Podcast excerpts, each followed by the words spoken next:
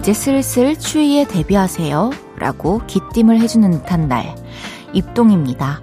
겨울잠을 자는 동물들이 땅을 파고 몸을 숨기기 시작하는 때이기도 하죠.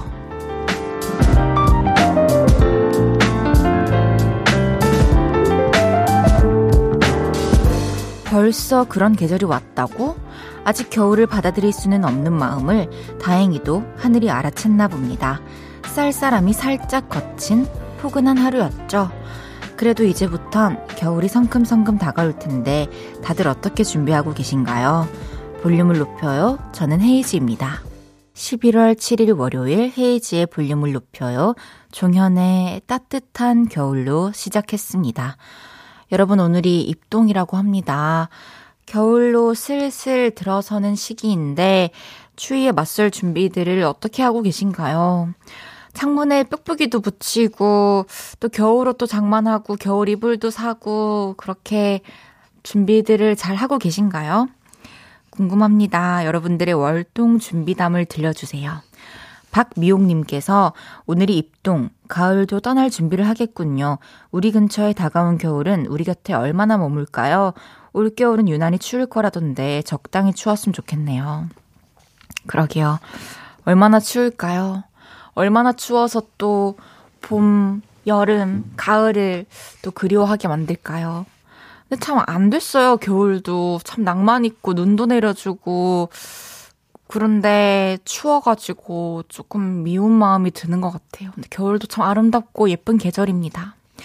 하일님께서 헤이디 저는 겨울 이불 새로 샀어요. 솜이 엄청 빵빵하게 충전되어 있어서 침대에 좋은 계절이 찾아온 것 같아요. 맞아요. 계절이 바뀔 때 사실 저도 이불과 잠옷 두께로 좀 이렇게 변화를 먼저 주는 것 같아요. 새 이불 사서 너무 좋겠네요. 이은주님께서 혼자 야근하면서 듣고 있어요. 선배가 수고하라고 양손에 손난로랑 귤을 쥐어주고 갔어요. 월요일 야근이지만 선배의 자상한 마음이 느껴져서 마음이 더 따뜻해지는 것 같아요. 오늘도 애청할게요. 어머머머. 어머머, 선배가 애칭인 거예요? 아니면 뭐, 뭐 비밀 연애 중이신 건가요? 어머머머, 손난로랑 귤도 쥐어주고, 또 자상한 마음 느껴서 마음도 따뜻해지고, 은주님, 사랑을 하고 계신 것 같은데요. 오늘도 즐겁게 들어주시고 봐주세요. 김선태님께서 전 아직도 여름 쿨티 입고 다녀요. 추위를 워낙 안 타서 월동 준비 12월 중순부터예요. 여름 쿨티? 몸에 열이 엄청 많으신가 봐요. 근데 저도 몸에 열은 많은데 너무 추운데. 그래서 저는 아 체내 온도와 바깥 온도가 너무 차이가 많이 나서 이렇게 춥나 보다 라는 생각을 했는데 와 지금 쿨티라니 대단하신데요 선태님 0204님께서 겨울 준비는 김장이 우선이지요. 와. 올해도 친구가 같이 김장을 준비해놓고 기다린대요. 오랜만에 친구 만날 생각에 설렙니다. 그러네요. 그러네요. 맞아요. 겨울 동안 먹을 김치를 이렇게 많이 또 김장을 하는 분위기도 있죠. 요즘에는 사실 김장하는 광경을 참 보기가 힘들었던 것 같은데, 김장 소식을 또 들으니까 진짜 겨울이 다가오는구나를 느낍니다. 헤이지의 볼륨을 높여요. 여러분의 소중한 사연과 신청곡 기다리고 있습니다. 오늘 하루 어땠는지 월요일 저녁 어디서 뭐 하면서 라디오 듣고 계신지 알려주세요. 샵8910 단문 50원, 장문 100원. 인터넷 콩과 마이케이는 무료로 이용하실 수 있습니다. 그리고 볼륨을 높여요 홈페이지에 남겨주셔도 됩니다. 광고 듣고 올게요. 쉴 곳이 필요했죠. 내가 그곳이 돼줄게요. 사랑이 필요한가요? 그 사랑이 되어줄게요. 헤이지의 볼륨을 높여요.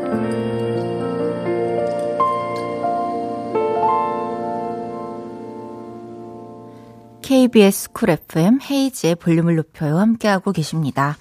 오은주님께서 목소리만큼 글씨도 이쁘네요 해주셨는데요. 너무 감사합니다. 그 이제 칠판을 준비했어요. 어, 보시는 분들께 또 제가 가끔씩 출석 체크도 이렇게 해드리고, 이름도 써드리고, 저기 또 오픈 스튜디오 와 있는 팬분들께 또 원활한 소통을 하기 위해서 칠판을 준비해 주셨어요. 헤이지의 볼륨을 높여 위에 이렇게 스티커도 붙어 있고요. 앞으로 더 다양한 소통을 해 나가도록 해보겠습니다. 이 칠판이 어떻게 활용이 될지 기대가 됩니다. 손원욱님께서, 오, 헤이즈 머리 스타일, 트리트먼트가 잘 됐네요. 어, 그래요? 오늘 트리트먼트. 감사합니다. 지금 여기 푸석푸석해 죽겠는데, 그런 말 들어서 너무 송구스럽네요. 우순아님께서 헤이즈 입동 기념으로 남편과 호빵 사 먹었어요. 저는 단팥 을 좋아하고 남편은 피자를 좋아해서 각각 사서 집으로 가는 길에 먹으면서 라디오 듣고 있어요. 헤이디는 어떤 호빵 좋아하나요? 저도 완전 순아님과 같은 취향입니다. 저도 단팥빵 너무 좋아하고요. 그 호빵 안에 야채랑 김치 든 것도 물론 맛있어요. 그런데 선택하자면 꼭 팥을 먹게 되더라고요. 그리고 팥 하나 남았을 때 너무 아쉬운 거 뭔지 아시죠? 그래서 먼저 쟁취하고 싶은 그런 마음. 8233님께서 남친이 생겼어요. 월동 준비 단디한 거 맞죠? 네, 맞는 것 같아요. 뭐 2023년까지 준비되신 것 같습니다. 강성호님께서 어릴 때 이맘때면 월동 준비로 연탄을 들여놓은 기억이 갑자기 나네요. 뒷마당에 매년 200장씩 들여놨었는데 추억이죠. 헤이든이 연탄 세대 아니죠? 네, 성우님, 저는 연탄 세대는 아닌데요. 그래도 연탄의 쓰임과 또 생김새는 정확히 알고 있습니다. 요즘에도 아직도 연탄을 쓰는 데가 많이 있으니까. 와, 그런 추억들이 또 새록새록 떠오르겠네요. 이효린님께서 헤이디, 전 자취하는데요. 오래된 빌라가 한기가 심해져서 10월 중순부터 난방 텐트 꺼냈어요. 겨울 준비 벌써 시작했답니다. 난방 텐트 속에서 수면 양말 신고 귤 한 박스 샀으면 겨울 준비 끝난 거죠? 헤이디도 귤 좋아해요? 와, 정말 너무 아늑할 것 같아요. 이 난방 텐트 속이. 귤 너무 좋아하죠. 귤 가까이 있으면은 몇 갠지도 모르고 계속 먹어가지고 까는 것도 수월하고 먹는 것도 간편하고 그래서 되게 좋아합니다. 매일 이 시간 볼륨에서 모임을 갖고 있죠. 오늘도 모임의 테마를 알려드릴 건데요. 이건 나다 싶으시면 문자 주세요. 소개해드리고 선물 보내드리겠습니다. 오늘은 추운데 계신 분들 모여주세요. 배달일 하는 중인데 벌써부터 손이 시리네요. 퇴근길인데 외투를 얇게 입고 나왔나 봐요. 추워요. 이렇게 추위에 떨고 계신 분들 문자 보내주세요. 문자 샵8910 단문 50원, 장문 100원 들고요. 인터넷 콩과 마이케이는 무료로 이용하실 수 있습니다. 노래 듣고 와서 소개할게요. 경서의 고백 연습.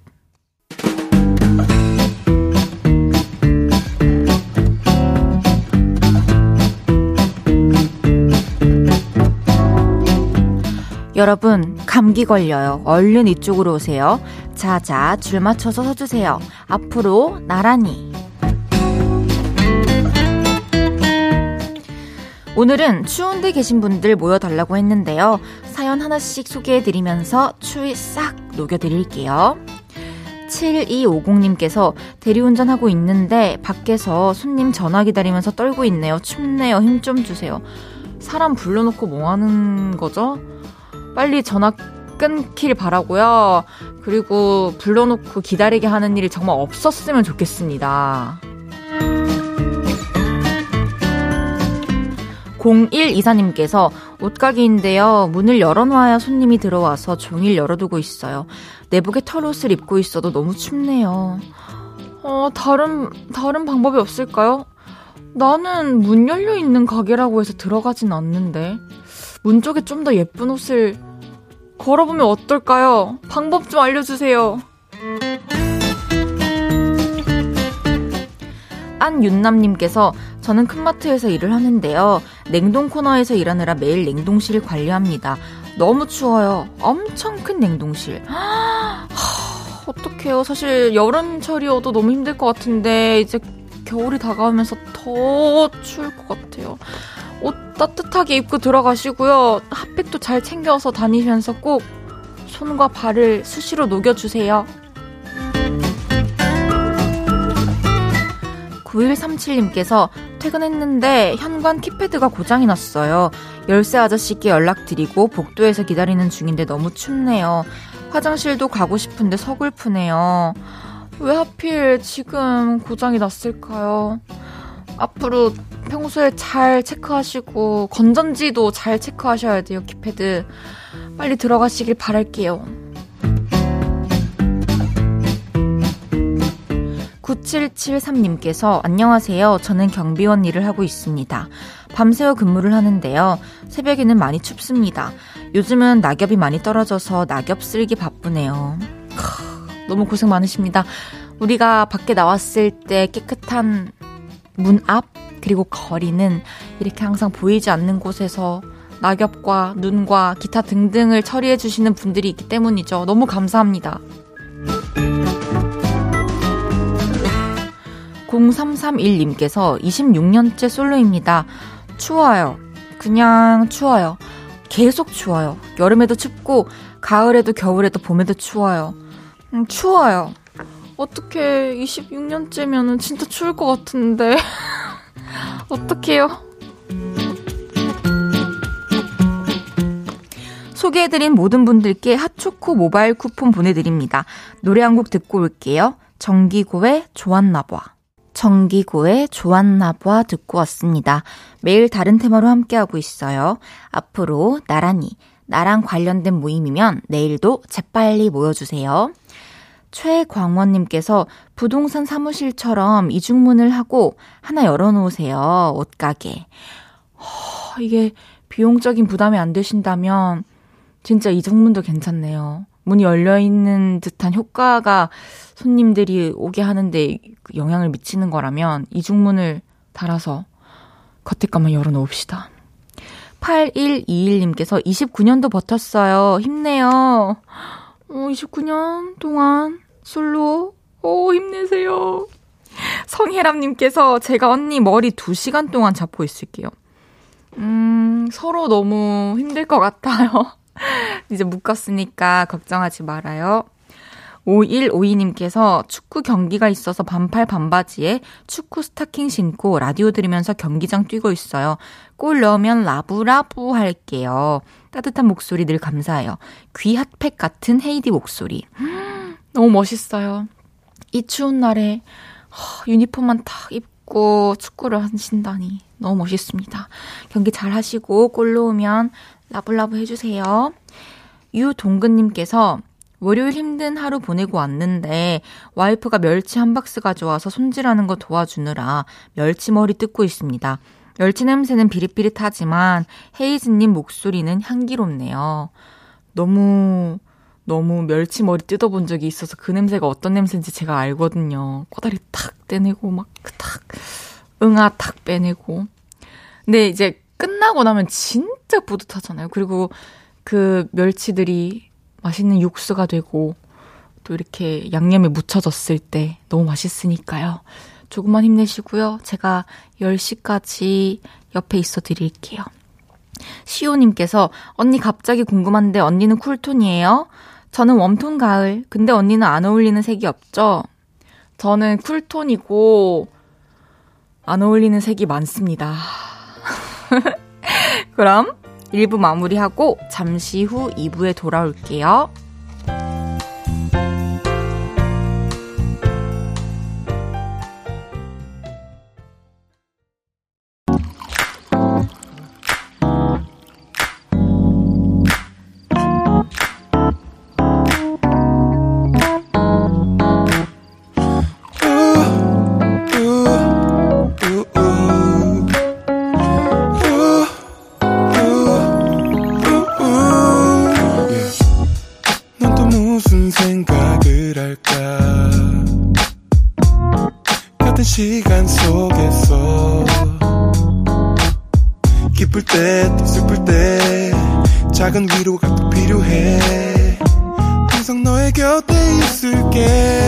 yeah.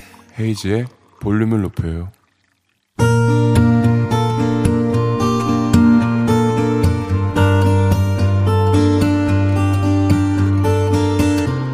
다녀왔습니다.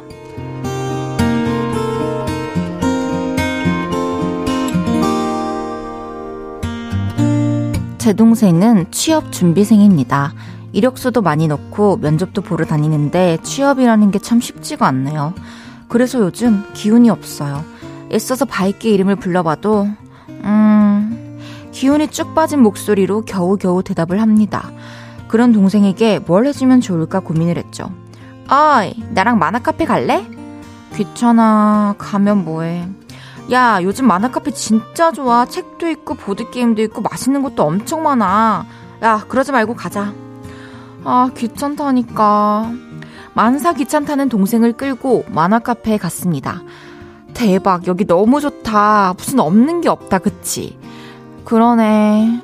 그래도 기분이 좀 나아진 것 같았어요. 아니, 신난 것 같았어요. 사다리까지 타고 올라가서 만화책을 고르는 엄청난 열정을 보였거든요. 그리고 한동안 만화에 집중을 했습니다. 근데 슬슬 배고프다. 뭐 먹을래? 우와, 여기 메뉴 엄청 많다. 그렇다니까. 야, 크림 파스타랑 떡볶이 먹을래? 저기, 언니. 왜? 별로야? 주먹밥도. 그래서 메뉴 3개를 시켜놓고 맛있게 먹었습니다. 야, 어때? 오길 잘했지? 음. 그리고 이따가 집에 가면서 아이스크림 사가자. 그 말에 동생이 씩 웃더라고요. 얼마 만에 웃는 동생을 봤는지 몰라요. 저 울컥해서 주책 맞게 울 뻔했잖아요. 행복한 데이트였습니다. 이렇게 가끔씩 동생이랑 힐링 시간을 가져야겠어요. 저도 어렵게 취업을 했던지라 동생이 지금 얼마나 힘든지 누구보다 잘 알거든요. 우리 동생 기죽지 말고 열심히 노력해서 얼른 축하해 줄 수 있는 날이 왔으면 좋겠습니다. 내 혈육 힘내라! 헤이지의 볼륨을 높여요. 여러분의 하루를 만나보는 시간이죠. 다녀왔습니다에 이어서 들으신 곡은 에이핑크의 노노노였습니다. 다녀왔습니다. 오늘은 이혜니, 이혜미님의 사연이었는데요. 혜미님 정말 너무 멋진 언니인 것 같아요. 너무 잘하셨어요. 사실 동생분이 표현은 어, 크게 안 하셨어도 아마 속으로 엄청 고마워하고 있을 거라고 저는 생각을 합니다. 이게 좀 이렇게 처져 있다가 좀 좋은 일이 생겨도 금방 스위치를 탁 켜가지고 갑자기 하하호호 웃을 수는 없잖아요. 그래서 서서히 마음이 녹아갔을 거예요. 사실 사연만 봐도 혜미님이 굉장히 든든하고 또 의지가 되는 언니일 것 같다는 생각이 드는데요. 지금처럼 동생분 지치지 않게 옆에서 응원 많이 해주세요. 그리고 저희가 선물 보내드립니다. 어, 김혜민님께서 이런 언니 저도 갖고 싶네요. 부러워요. 이런 언니 잘 없는데 언니가 되게 친절하고 멋진 언니네요. 그러게요. 이렇게 동생의 상태를 살피고 또 계속 바깥으로 이끌어 주려고 하고 한다는 게 정말 멋지다고 생각이 들어요. 저도 언니가 된다면 이런 언니가 되어주고 싶다는 생각이 들었네요. 3837님께서 역시 싸워도 자매, 남매, 형제가 있음 든든하죠. 그쵸. 사실 가족들은 곁에 있으면 있는 대로 많으면 많을수록 좋으니까요. 김연숙님께서 착하시네요. 잘했네요. 힘이 날 것 같아요. 헤이디도 동생이 있으면 이런 언니나 이런 누나일 것 같아요. 저도 진짜 동생이 있다면 그 동생이 성별과 상관이 없이 진짜 해줄 수 있는 거 다 해주고 내가 걸었던 그 흙탕 흙탕물 안 밟게 해주고 싶습니다 정말 숭이 왔다님께서 헐 우리 오빠는 그냥 엄마의 아들일 뿐 지금은 아직까지 또 어려서 더 그럴 수도 있고 시간이 지나면 지날수록 우애는 깊어집니다. 김선태님께서 그나저나 요즘 만화 카페 진짜 좋아요. 만화도 만화인데 푸드코트 안 부럽죠. 예전에는 계란 들어간 라면하고 짜장면, 오징어가 전부였는데 헤이디도 만화 카페 가봤어요? 와, 계란 들어간 라면하고 짜장면, 오징어? 저도 만화 카페 가봤는데요.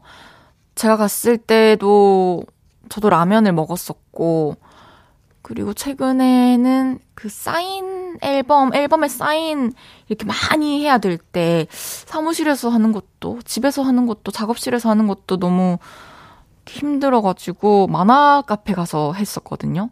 이렇게 계단 올라가면은 룸이 있더라고요. 그래서 거기서 즐겁게 하고 음식도 먹었던 것 같은데 기억이 잘 안 나네요. 근데 거기도 되게 메뉴가 많았어요. 다녀왔습니다. 하루 일과를 마치고 돌아온 여러분의 이야기 보따리 볼륨에 풀어놔주세요. 속상했던 일, 웃겼던 일, 신기했던 일 등등 뭐든지 환영합니다. 볼륨을 높여요 홈페이지에 남겨주셔도 좋고요. 지금 바로 문자로 주셔도 됩니다. 문자 샵 8910, 단문 50원, 장문 100원 들고요. 인터넷 콩과 마이케이는 무료로 이용하실 수 있습니다. 노래 듣고 올게요. 10cm 빅나티의 딱 10cm만. 10cm 빅나티의 딱 10cm만 듣고 왔고요. 월요병 퇴치에 딱 좋은 라디오.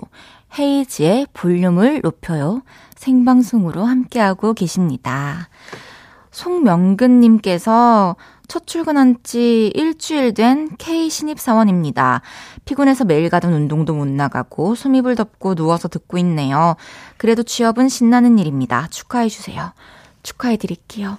노래 나오는 동안 여기 축, 송명근 취업 이렇게 적어드리겠습니다. 그리고 축하 의미로 피자 보내드릴게요. 이렇게 함께한 시간들이 우리도 꽤 쌓여왔는데, 명근님이 계속해서 취업 준비를 하고 계셨군요. 또 일주일 전에 취업을 하셨다니, 함께 하면서 이런 변화들이 있는 게 되게 신기해요. 또 제가 알 수 있다는 게. 앞으로 또 재밌는 직장 생활을 이어나가시길 바라겠습니다. 임경숙님께서, 안녕하세요, 헤이디. 매일 듣기만 하다가 헤이디 말투가 너무 편하고 사랑스러워서 문자 보내려고 회원가입했어요. 앞으로도 재미나게 들을게요. 경숙 언니, 감사합니다. 제가 헤이즐넛 커피 보내드릴게요. 따뜻한 커피 마시면서 또 저와 함께 시간 보내주세요. 2991님께서 로마에서 꿈 같은 휴일을 마무리하고 있습니다. 오늘 트레비 분수에 갔는데요. 동전을 하나 던지면 로마에 다시 오게 되고, 두 개를 던지면 사랑이 이루어지고, 세 개를 던지면 이별을 하게 된대요. 저는 두 개 던지고 왔어요. 사랑하는 사람과 언젠가 꼭 다시 오고 싶어요. 오늘 하늘이 정말 아름답고 따뜻합니다. 음, 너무 낭만적이네요. 두 개를 던졌으니까 사랑이 이루어질 거예요. 저도 이제 파리 갔을 때 에펠탑을 낮에만 보고 밤에 에펠탑은 나중에 사랑하는 사람과 와서 보겠다고 4년 전 그렇게 하고 아직 못 갔네요. 저도 꼭 밤에 에펠탑을 언젠가 보러 갈 수 있길 바래봅니다. 성혜람님께서 언니는 만화 보고 싶을 때 거울 보면 되지 않나요? 만화 속 여주인공 같은데. 음. 어, 뭐라고 해야 되지? 그래요. 거울 봅니다. 사진도 보기도 하고요. 가끔 영상도 찾아봐요. 성혜람님께서 이어서 퇴사하고 재취업하면 제 이름도 적어주시나요? 어, 지금 적어드릴 테니까 큰일 만들지 않았으면 좋겠어요. 바로 준비하겠습니다. 1948님께서 코팅해서 보관하고 싶은 가을 끝자락이라서 초코 코팅 휘낭시에 만들며 오늘 하루 보냈어요. 홈베이킹하고 이쁘게 사진 찍으며 힐링했어요. 식구들이 맛있다고 해줘서 기분 좋아요. 와, 코팅해서 보관하고 싶은 가을 끝자락. 하, 정말 가능하다면 지갑에 넣어 놓고 다니고 싶어요. 그쵸? 이 가을이란 계절. 7806님께서 오늘 엄마 아빠 결혼 기념일이셔서 4학년인 제가 조각 케이크 두 조각 사드렸어요. 너무 잘했어요. 용돈을 하루 만에 마련을 하지는 못했을 것 같은데 케이크 비용을 제가 초등학교 때 기준으로 생각을 하는 겁니다. 두 조각을 살려면 또 모으고 했었어야 될 텐데 정성이 너무 예쁘네요. 부모님이 너무 기뻐하셨을 것 같아요. 저희 이제 노래 듣죠. 헤이지의 운명이 내게 말해요.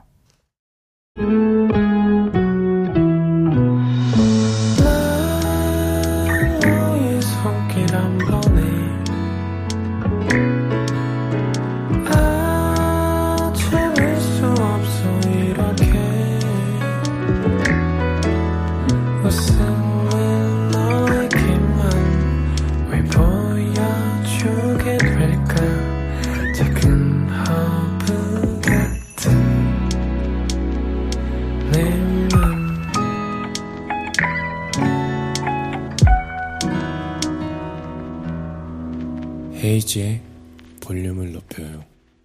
KBS 쿨 FM 헤이즈의 볼륨을 높여 함께하고 계십니다. 2159님께서 빈티지 샵에서 미니 라디오를 샀어요. 손안에 쏙 들어오는 작은 라디오에서 다혜 언니 목소리가 나와서 너무너무 신기해요. 침대 위에서 작은 라디오 켜두고 언니 목소리 들으면서 힐링 중이에요. 와, 이 얘기 들으니까 저 어렸을 때는 라디오 들으면서 그 안에 사람들이 작은 사람들이 있는 줄 알았어요. 진짜 꽤 오랫동안 그렇게 믿고 있었는데, 그래서 그 사람들을 너무 꺼내보고 싶었는데 계속 참았거든요. 2159님의 작은 라디오 안에 제가 살고 있네요. 강나영님께서 헤이디 노래도 좋지만 가끔 즉흥 랩도 해줬으면 좋겠어요. 어머나 언브리티 랩스타에서 헤이디를 보고 팬이 되었는데 노래까지 잘하는 거 보고 더 반하게 되었어요. 요 즉흥 랩 미안해. 잠시 후 3, 4부에는 요즘 쇼미더머니에서 심사위원으로 활약 중인 분이시죠. 슬롬 씨와 함께 합니다. 새 앨범을 발표한 슬롬 씨에게 궁금한 것들 지금부터 보내주세요. 문자 샵8910 단문 50원, 장문 100원 들고요. 인터넷 콩과 마이케이는 무료로 이용하실 수 있습니다. 이펙스의 사랑가 듣고 3부에 만나요.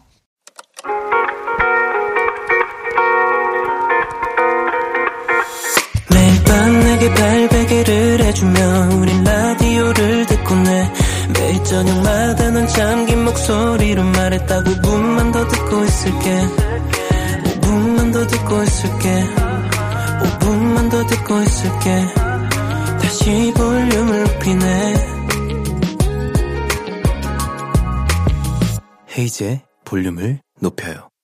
헤이즈의 볼륨을 높여요. 3부 시작했습니다. 월요일 왔어요. 요즘 많은 분이 궁금해하시는 슬롬 씨. 어플 콩 다운받으시면 보이는 라디오로도 만나실 수 있습니다. 광고 듣고 올게요.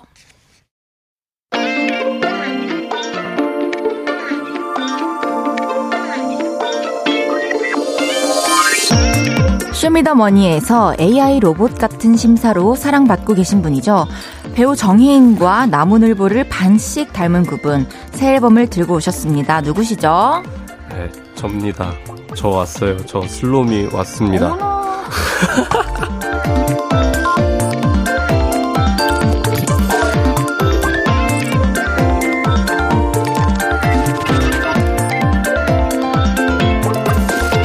여러분, 그분이 왔어요. 신곡 아니라고를 발표한 슬롬이 왔어요. 어서 오세요. 안녕하세요. 반갑습니다. 반갑습니다. 볼륨을 높여 처음에 오시죠? 네, 완전 처음입니다. 그러면 카메라를 향해서 우리 청취자분들께 AI로, AI 로봇 같은 인사를 좀 부탁드릴게요.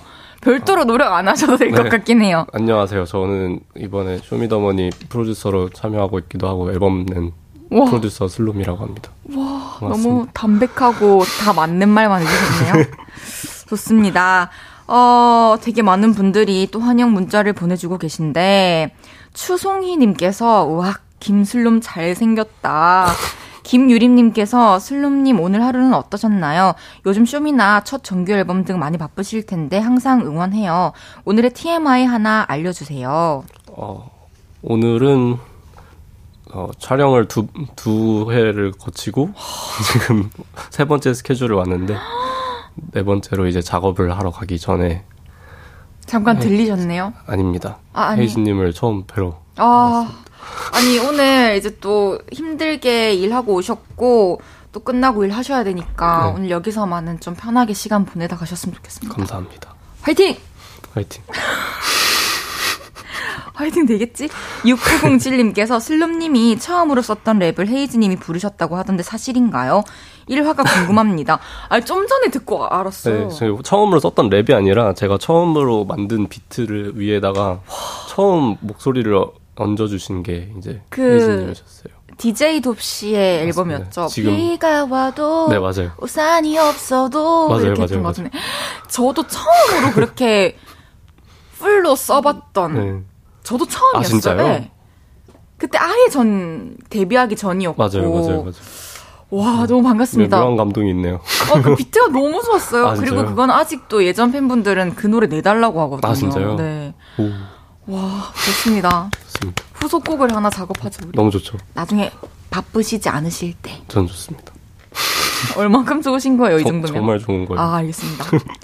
어, 김창환님께서 처음 뵙는데 무뚝뚝하고 귀여우세요.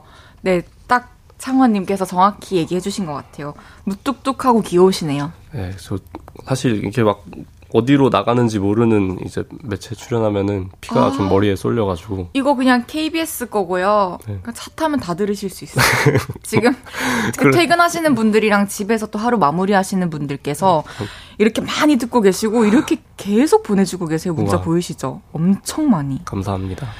좋습니다. 안 질리는 슬롬님께서 방송 출연도 경험이 꽤 쌓이셨는데 여전히 떨리시나요? 이젠 좀 자연스러워졌는지 궁금합니다.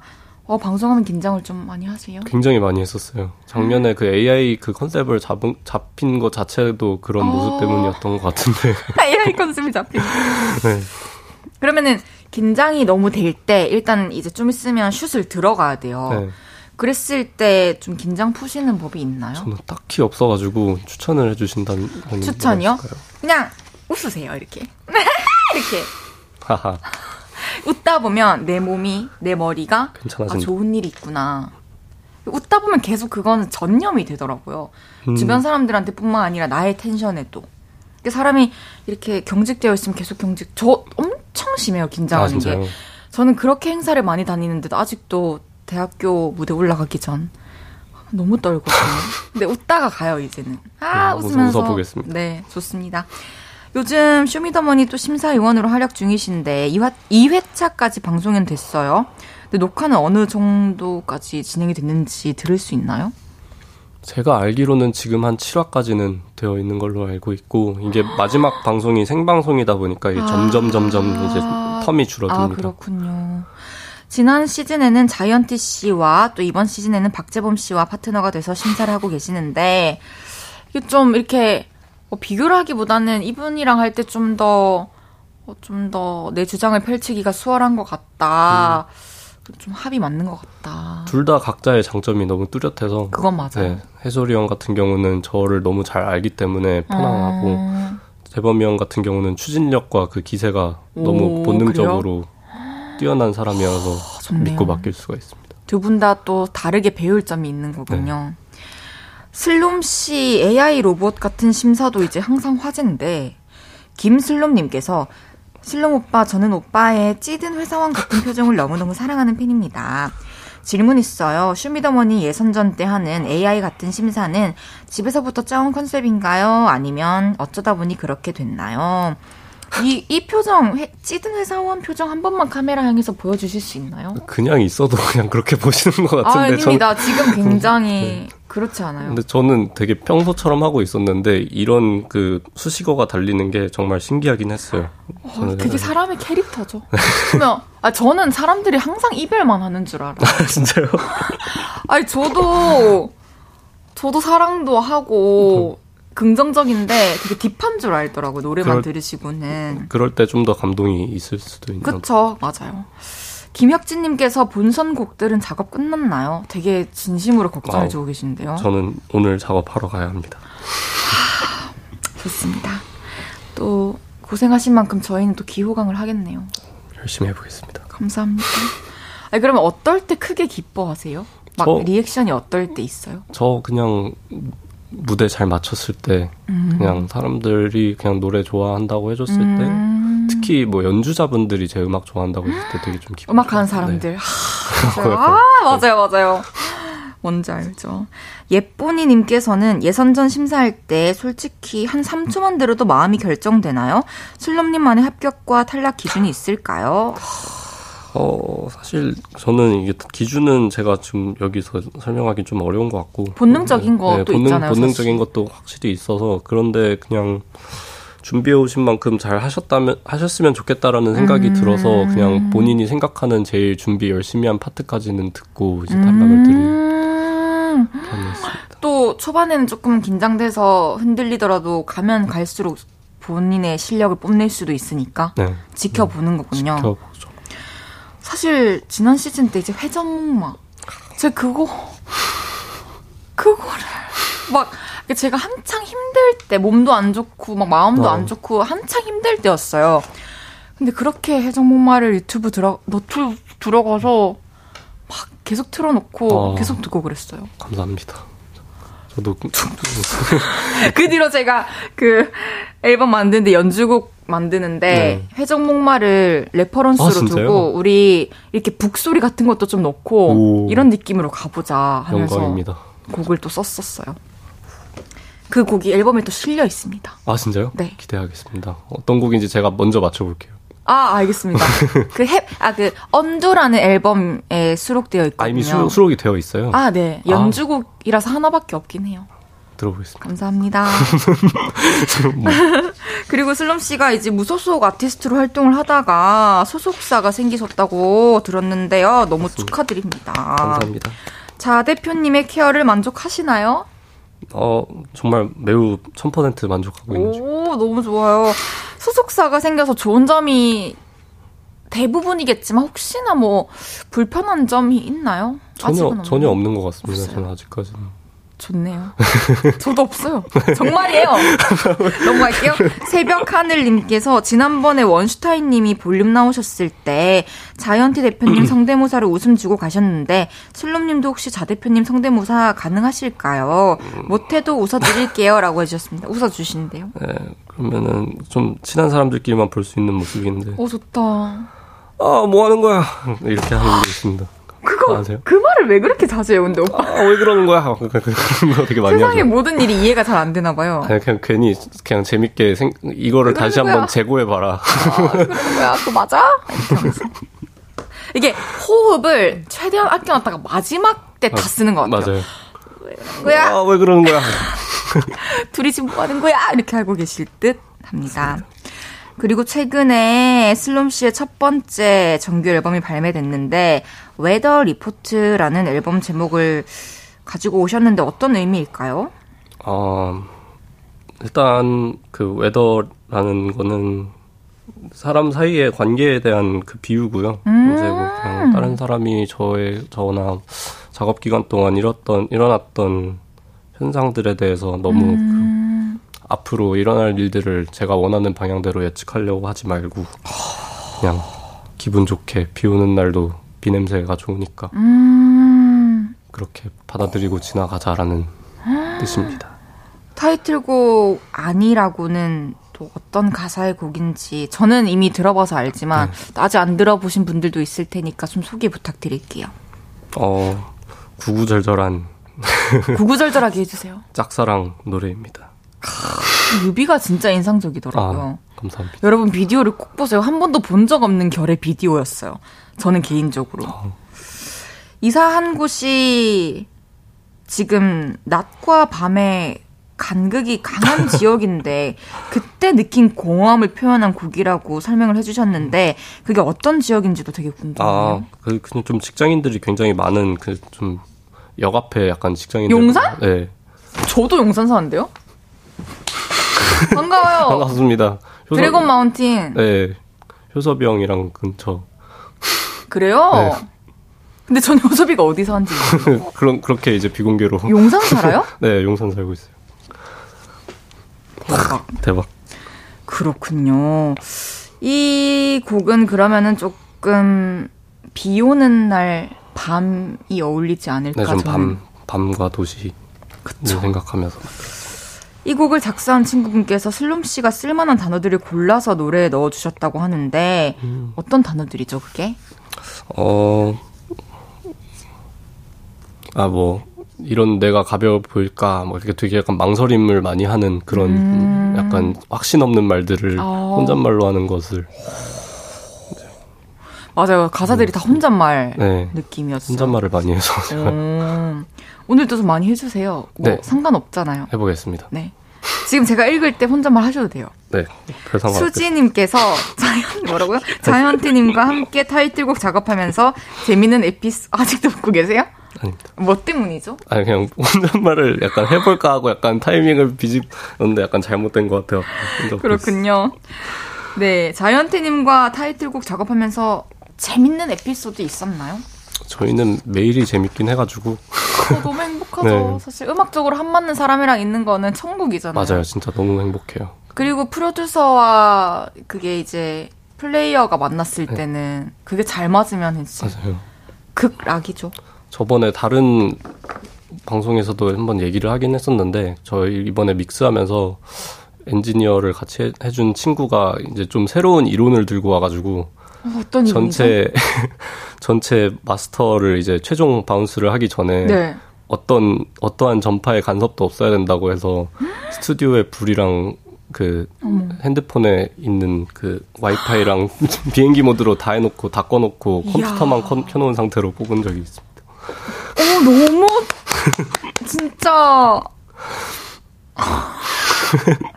약간 오타쿠 집단. 아니 저도 음악 작업할 때 진짜 남들이 상상할 수 없을 정도로 그렇게 좀 파고드는 성향을 보이는데 음. 와 전파 간섭까지는 생각 못했거든요. 근데 영향이 있을 거라고 저도 믿어요. 그 핸드폰 충전 뭐 그 핸드폰 충전기 뭐 이런 게 또 소리가 또 전기를 타고 들어간다고 그러니까요. 하더라고요. 아, 저도 뭐 녹음할 때마다 회사 전체 환풍 다 끄거든요. 저 때. 아. 참 그렇습니다. 네, 아니라고 뮤직비디오에 대한 반응이 아니나 다를까 뜨거운데요.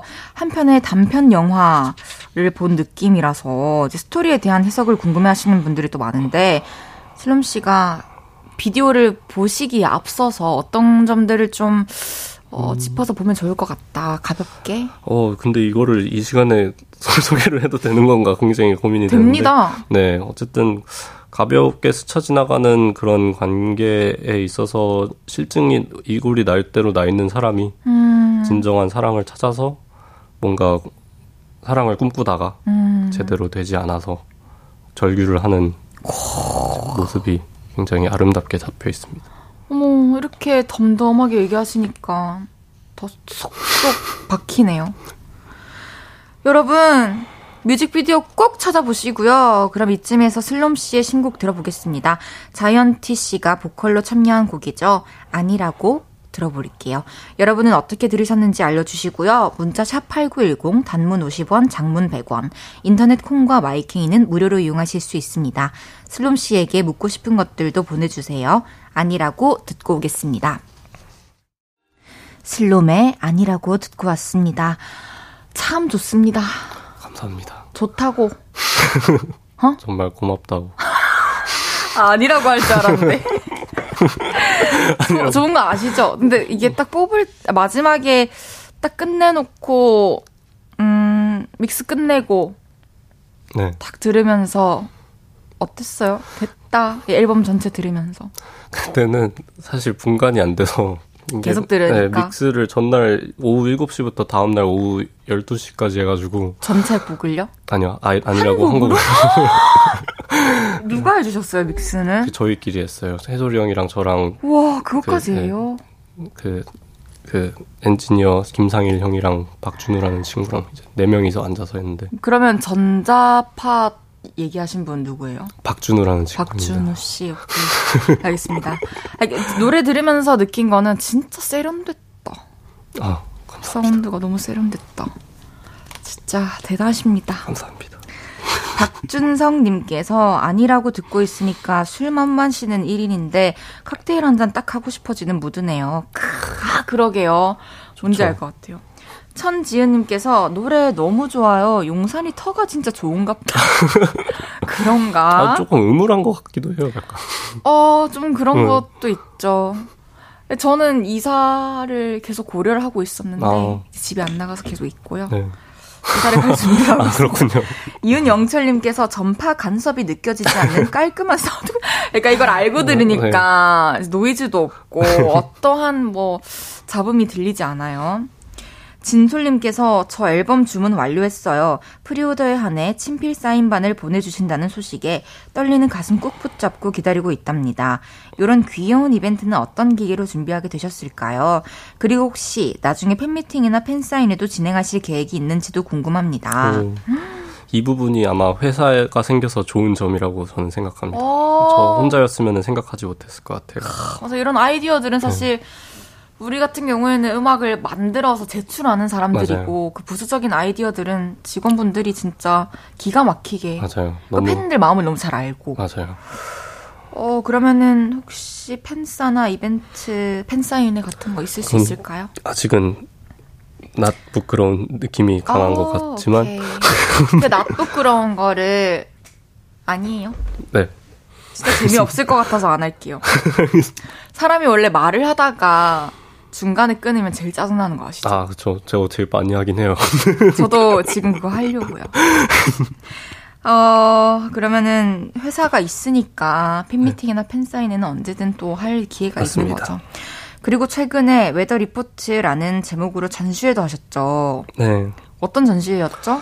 어, 일단은 그 좀 되게 멋진 작가님들과 함께 이제 저의 앨범에 이제 곡별로 써 있는 설명과 그 앨범을 관통하는 그 주제를 에 맞춰서 직접 작업을 해주신 작가분도 있고 아니면은 또 그 곡에 맞는 이제 작품을 가지고 계신 분들이 음. 출품을 해주셔서 되게 의미 있네요. 시청각 전시를 한번 시청각 전시.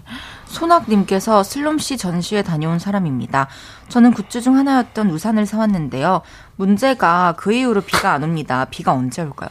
비를 그쳐주는 우산이구나. 네, 그 우산 자체가 어쨌든 저의 걱정을 약간 상징하는 그런 물건으로서 어, 뭔가 약간 의미가 있다고 생각을 했는데 작년에도 저 앨범 냈을 때 티셔츠를 했었는데 네. 앨범이 9월에 나와가지고 티셔츠를 못 입고 이번에도 우산을 우산이 나왔는데 아무도 우산을 쓸 일이 아, 없어갖고 그래도 우산 쓸 일 없는 거는 네, 언젠간 좀 쓰시면 좋죠. 그쵸 또 예, 어떤 우산이에요? 장우산인가요? 장우산인 장우산이에요. 음, 그럼 또 막 챙겨 다닐 수는 없겠네요. 어쨌든 네.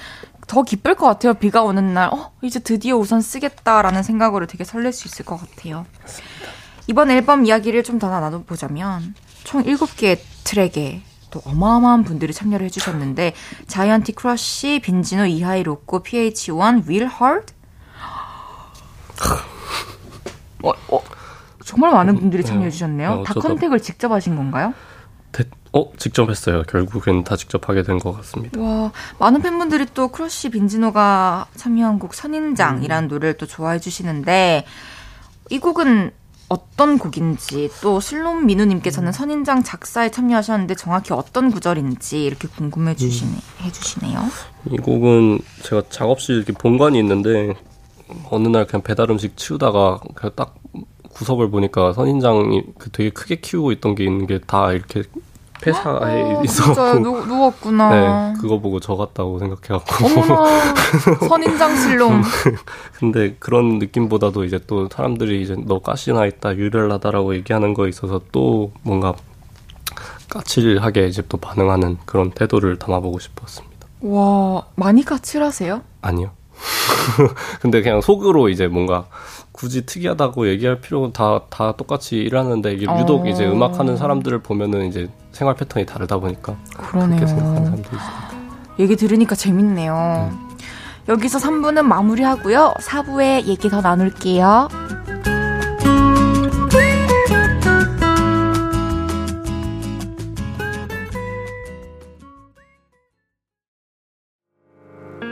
저녁 8시가 되면 헤이즈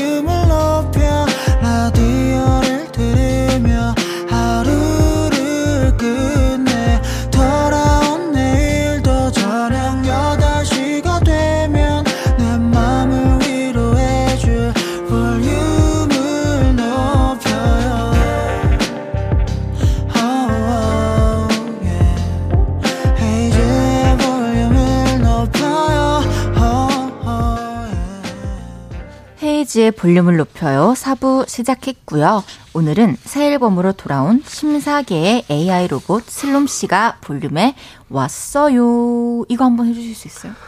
왔어요. 왔어요. 엄마요. 참 부드럽네요.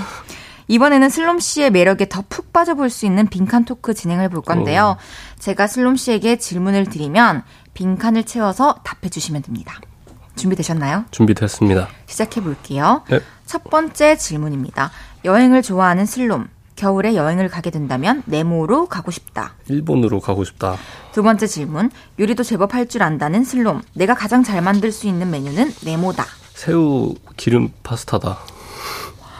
세 번째 질문입니다. AI 로봇, 프린슬롬, 다빼시, 슈퍼말랑코 등등 수많은 별명이 있는데 내가 가장 좋아하는 별명은 네모다.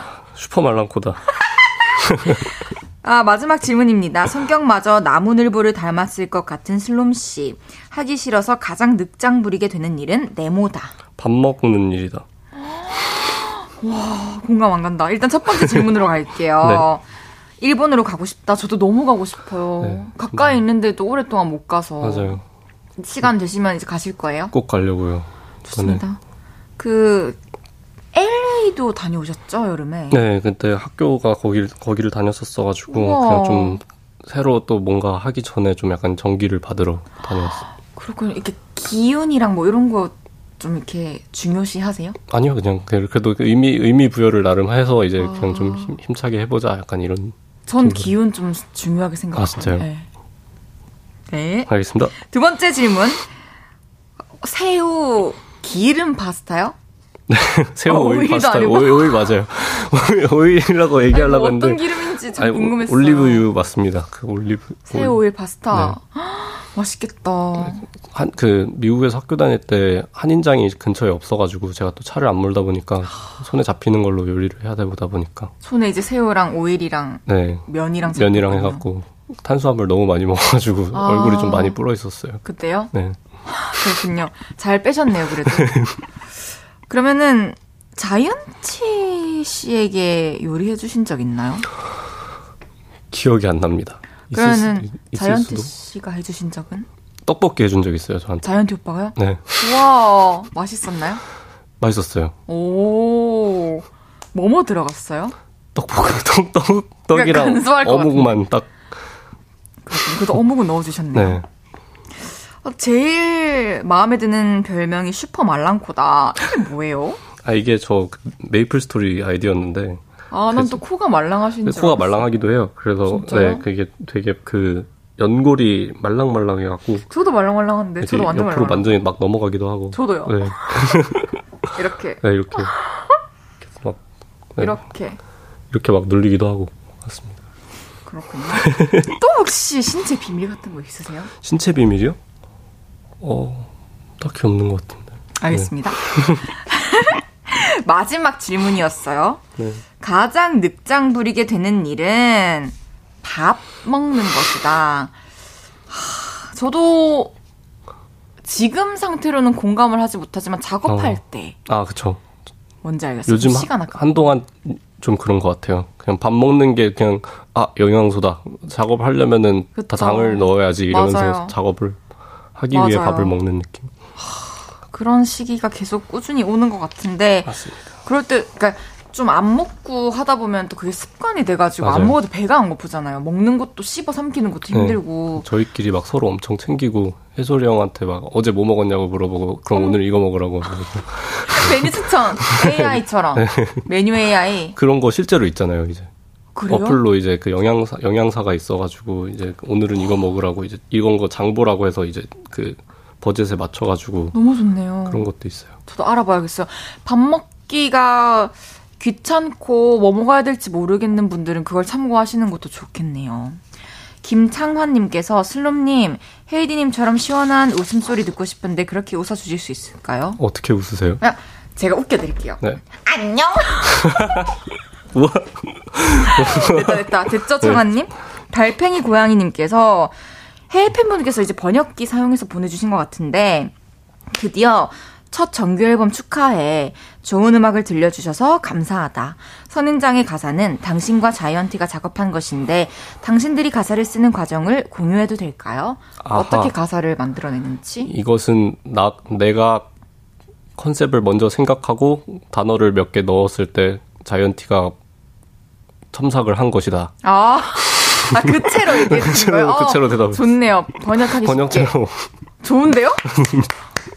아니, 그, 와, 번역까지. 아니, 가끔씩 해솔이 형이 이제 작업실에서 그냥 저 뒤에서 그냥 놀고 있는 거 찍으면은 해외 팬분들이 가끔 어떤 한 팬분이 되게 유독 계속 번역체로 보내주시는데, 어. 당신의 친구는 당신을 돕지 않고 놀고 있습니까? 이러, 이러고 온 거예요. 그것 때문에 웃겨가지고 저희끼리 좀 약간 유행어 됐어요. 아, 그게 너무 인상 깊어서 문장을 네. 기억하고 네, 계십니다. 해외 팬 번역체. 근데 영어 잘하시지 않아요? 영어 할 수 있죠. 그러면은 자연 그 소소한 키워드를 주면은 그걸로 만든다를 영어 해외 팬분들께. 어, 아, um, I mean, I wrote the keywords myself, but Scienti mainly structurized the lyrics. I wrote the English lyrics. little bit. 아, 이거 진짜 민망한 것 멋집니다. 같아요. 저, 저 영어는 영어는 웬만하면 안 하고 안 하는 게 좋아요. 아닙니다. 너무 멋집니다. 많이 해주세요. 윤지님께서 이번 앨범 겉표지 그림이 뭔가 감각적인데 무엇을 담아 놓은 걸까 해석은 잘 안 돼요. 어떤 의미가 담긴 그림인가요? 맞아요. 아, 어, 되게 특이해요. 그래요. 너무 특이해요.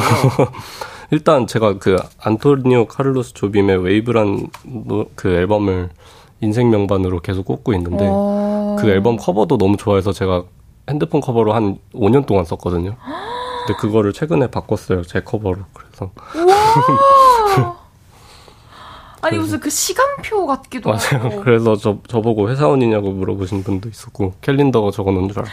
그러니까 되게 많은 의미가 있는 것 같은데 딱 팬분들이 아 그렇구나라고 설명할 정도로는 뭔가 음? 이것은 네 어쨌든 파란 색깔 하늘을 일단 좀 상징하는 거기도 하고 음. 나머지는 저의 앨범에 멋진 힘을 실어준 홍정희 디자이너의 감각입니다. 그렇다고 합니다.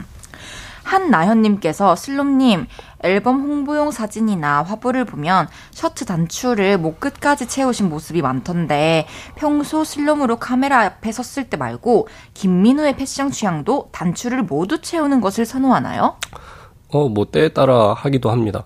근데 그- 네, 칼, 칼라 있는 옷이 저를 스타일링 해주는 친구가 진짜로 너는 다른 거는 잘 안 어울린다고 어, 그래서 되게 힘들어 하더라고요. 어색해 하신 거 아니에요? 입고? 어색, 어색해 하긴 해요, 약간. 그, 음. 그좀 화려하고 로고 많이 달린 옷은 좀 음. 불편해하는 느낌. 단추를 최고로 많이 푼 개는 몇 개 정도까지 풀어보셨어요? 집에서. 집에서? 네, 그냥 다? 네, 잠옷, 잠옷. 아, 잠옷. 네, 이렇게 반, 이렇게 반팔 입고 그냥 다 풀고. 아, 반팔 입고? 네, 반팔 입고 잠옷을 입으면 이제 약간 그 남방처럼 되잖아요. 아. 자켓처럼. 알겠습니다. 뭐야, 이거. 모르겠어요. 뭐 왜 이러? 왜 저러는 거야? 이럴걸. 자, 자이언트 선배님께서요. 우혜선님께서 슬롬님, MBTI 알려주세요. 너무 궁금해요. 일단 맨 앞은 I죠? 네, 여기저기서 얘기하긴 했는데 INFJ입니다. INFJ. 전 맞습니다. ISFJ. 오, 저희 아버지랑 같으시는군요. 안녕하세요. 안녕하세요. 그래서 제가 좀 편한가요, 지금? 그럴 수도 있는 것 같아요. 그럼요. 어, 그럼 노래 듣고 와서 여러분이 보내주신 질문들 소개해 볼게요. 네. 슬롬 이하이 로꼬의 스킷. 슬롬 이하이 로꼬의 스킷 듣고 왔습니다. 헤이지의 볼륨을 높여요. 슬롬 씨와 함께하고 있고요. 이번에는 여러분이 보내주신 질문들 소개해 볼 건데요. 지금 슬롬 씨는 여러분들에게 보내는 편지, 사인 작성하고 계십니다. 혹시 제가 질문하면 받아주실 수 있나요? 아, 다 네, 다- 끝났군요. 다 끝났습니다. 어, 너무 감사합니다. 슬롬, 여러분 감사합니다. 헤이즈님 반갑습니다. 고맙습니다. 네. 너무 반가웠고요. 즐거웠습니다. 여러분, 슬롬님의 사인 꼭 캡처하세요. 이따가 캡처할 수 있게 해드릴게요. 은서님께서 스케치 제일 좋아한다고 이 음악은 어떤 날씨에 들으면 좋을까 물어봐 주셨거든요. 쾌청하고, 쾌청하고. 바람 바람 부를 때 바람이 또 불어야 되는군요. 이렇게 네, 기분 좋게 살짝 흔들 바람 부를 때 어울릴 것 같아요. 흔들 바람. 당근이즈님께서 저는 슬롬 씨눈 밑에 쾌한 다크서클과 무기력한 말투 그리고 퇴폐미 한 스푼을 넣은 듯한 매력을 너무 좋아해요. 슬롬 씨 어, 스스로 생각하는 나의 매력은 뭔가요? 음 매력이 참 많네요. 허허허 그렇게 생각해 본 적은 없는데 그렇게 찾아주시니 그냥 그걸 제가 생각하는 매력으로 이제 알, 알, 알아보겠습니다. 어 그러면 이제 제가 뭐 어디 라디오를 나왔어요. 네. 혹시 슬롬 씨는 스스로 생각하시는 매력이 뭔가요? 라고 하면 아 열심히 일하는 것 같은 다크서클이라고 어. 그렇습니까? 알겠습니다. 새벽 하늘님께서 밸런스 게임입니다. 자이언티 다섯 명과 작업하기, 다섯 살 자이언티와 놀아주기. 자이언티 다섯 명과 작업하기. 네. 그럼 뭐라도 나오니까. 네, 그리고 해솔이 형도 본인이 혼자여서 좀 약간 답답해해서. 아, 그래요? 다섯 명이면은 아마 서로 좀 서로 멋있다. 약간 네, 서로 동의하지 않으면서 멋진 곡이 나올 것 같아요. 와, 좋네요. 좋네요. 어슬롬거리던 서영님께서 항상 말씀하실 때마다 창의성 있고 예쁘게 대답하시던데 혹시 책을 자주 읽으시는 걸까요? 슬롬님이 가장 좋아하시는 책이 궁금해요. 사실은 학사 졸업하고 이제 책이 너무 질려서 아. 그 이후로 그냥 인, 이제 인터넷으로 좀 글을 읽긴 하는데 책을 읽은 지는 조금 된 것 같습니다. 그렇군요. 만약에 또 해외에서 살았던 경험도 있고 학교도 네. 그렇게 멀리서 다녔고 음악 하시면서 또 새로운 환경들이 많았어서 말씀하시는 것도 좀 특별한 것 같아요. 네, 그렇습니다. 감사합니다. 아, 아 아닙니다. 아, 블룸님께서 슬럼 씨 작년에 가을에 곡 작업할 때 어머니께 전복밥 먹으면서 작업하셨는데 이번 앨범 땐 주로 뭘 드시면서 했나요? 지금도 어머니와 함께 사시나요? 아니면 독립하셨나요? 어, 사실 그 용, 그 이사를 간 것 자체도 독립을 시작한 거기도 하고요. 음. 근데 일, 주 일에 한 번씩 이제 본가 가면은 이제 부모님이 와. 좋아하셔서 집밥 먹고 이제 기운 충전해서 나갑니다. 전복밥 뭐요? 너무 맛있겠네요. 전복 전복을 넣어서 전복? 전복을 넣어서 솥밥을 이제 끓인 거예요. 무쇠 솥밥을. 그래서 그거를 이제 그 달래 간장에 이제 비벼 갖고 김치랑 먹습니다. 너무 맛있겠는데요? 김치는 신김치? 신김치. 네. 알겠습니다. 7085님께서 슬롬님 볼이 고양이 볼 같아요. 너무 귀여워서 쓰러질 것 같아요. 야옹이라고 한 번만 해주시면 안 되나요? 죄송합니다. 야옹. 저도 그렇게 해요. 근데 우리 솔직히 팬분들 위해서 한번 해줍시다. 야옹. 그래요. 가필, 가, 가필드의 야옹이라고 생각하시면 돼요. 가필드의 야옹이? 야옹. 오케이. 어, 바셀님께서 헤이지의 비도국을 해서와 슬롬 씨가 만든 자연. 아, 맞네요. 자, 슬롬 씨가 쓰셨어요? 아, 우리 합친 노래가 있었군요. 비 그리고는.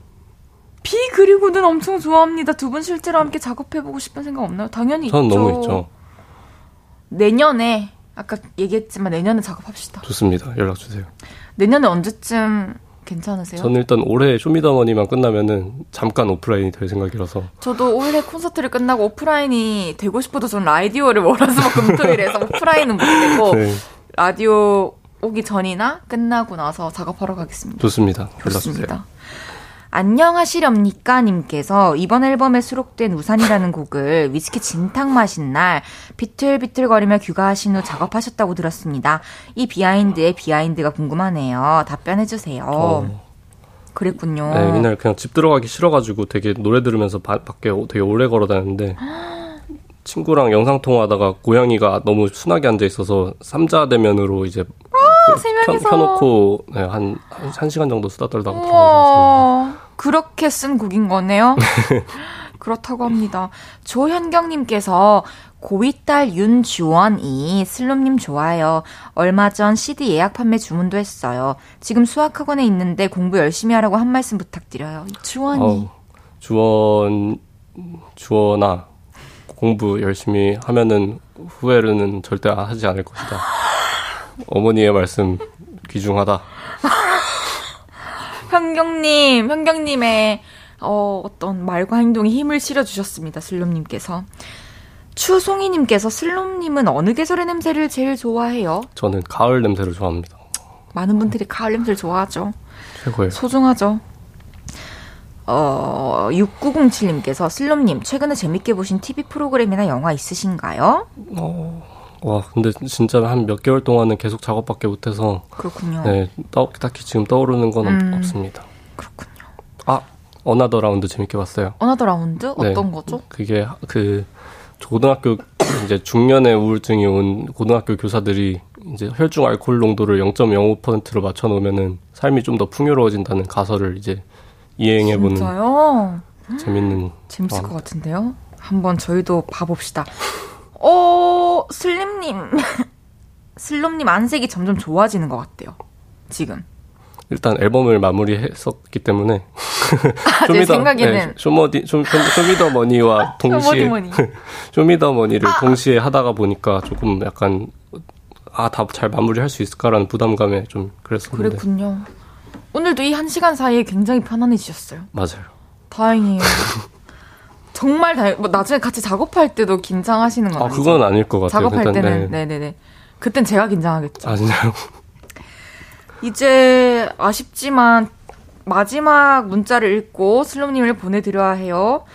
안신영님께서 저는 오빠의 단정함을 너무 사랑해요. 어떻게 그런 스타일을 유지할 수 있는가요? 어, 저는 이걸 물려주신 저희 부모님을 너무 사랑합니다. 단정함을 물려주신 부모님. 네. 부모님께서 단정함을 물려주셨군요. 맞습니다. 어, 알겠습니다. 이제 슬롬 씨와 헤어질 시간이 다가왔어요. 너무 아쉽지만 오늘 한 시간 어떠셨나요? 어, 저 정말 재밌었습니다. 저도 진짜 재밌었어요. 아 이게 네, 저번에 그 같은 장소에서도 이제 했었는데 그때도 좀 떨리고 했었는데 음. 그 마무리를 할수록 점점 다 일관되게 좀 편해지긴 하는데 다행이에요. 오늘은 또 유독 또 많이 편해졌던 것 같습니다. 정말 다행입니다. 오늘 저를 비롯해서 우리 볼륨 청취자분들과 좋은 시간 보내주셔서 감사드리고요. 인사해주세요. 좋은 밤 되십시오. 좋은 밤 되십시오. 슬롬님의 사인입니다. 감사합니다. 저는 광고 듣고 다시 올게요. 네. 볼륨을 높여요에서 드리는 11월 선물입니다. primer 맛집 자트 인사이트에서 soft watery cream primer, 프리미엄 비건 화장품 리아진에서 리프팅 세럼, 천연 화장품 봉프레에서 모바일 상품권, 아름다운 비주얼 아비주에서 뷰티 상품권, 아름다움을 만드는 우신 화장품에서 엔드뷰티 온라인 상품권, 160년 전통의 마루코메에서 미소된장과 누룩소금 세트, 젤로 확 깨는 컨디션에서 신제품 컨디션 스틱, 하남 동래복국에서 밀키트 복요리 3종 세트, 마스크 전문 기업 유이온랩에서 핏이 예쁜 아레브 칼라 마스크, 캐주얼 럭셔리 브랜드 르 아르베이에서 headwear 제품, 에브리바디 엑센코리아에서 배럴백 블루투스 스피커, 아름다움을 만드는 오엘라 주얼리에서 주얼리 세트, 블링 옵티컬에서 성공하는 사람들의 안경 블링 광학 선글라스를 드립니다.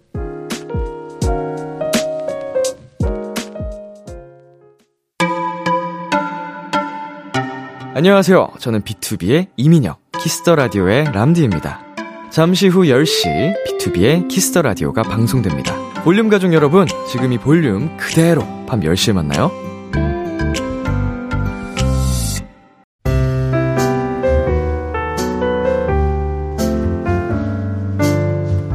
헤이즈의 볼륨을 높여요. 이제 마칠 시간입니다. 8064님께서 야간 근무 중인 경찰관입니다. 헤이즈님 목소리 너무 좋네요. 라디오 자주 들을게요. 너무 감사합니다. 늦은 시간까지 고생이 많으세요. 따뜻하게 몸 잘 챙기시고요. 내일도 모레도 저는 여기 있으니까 쉬고 싶을 때 와주세요. 박령혜님께서 오늘 아팠는데 큰 위로가 되는 두 시간이었어요. 눈을 만드신 슬롬님과 함께여서 더 좋았어요. 한겨울에 눈 꼭 틀어주세요. 알겠습니다, 령혜님. 눈 꼭 틀어드릴게요. 내일은 연애 모르겠어요. 에너지 뿜뿜하는 인간 비타민 윤지성 씨랑 함께 합니다. 연애 고민 있으신 분들 볼륨 홈페이지에 미리 보내주세요. 새소년의 나는 새롭게 떠오른 외로움을 봐요. 들으면서 인사드릴게요. 볼륨을 높여요. 지금까지 헤이즈였습니다. 여러분, 사랑합니다.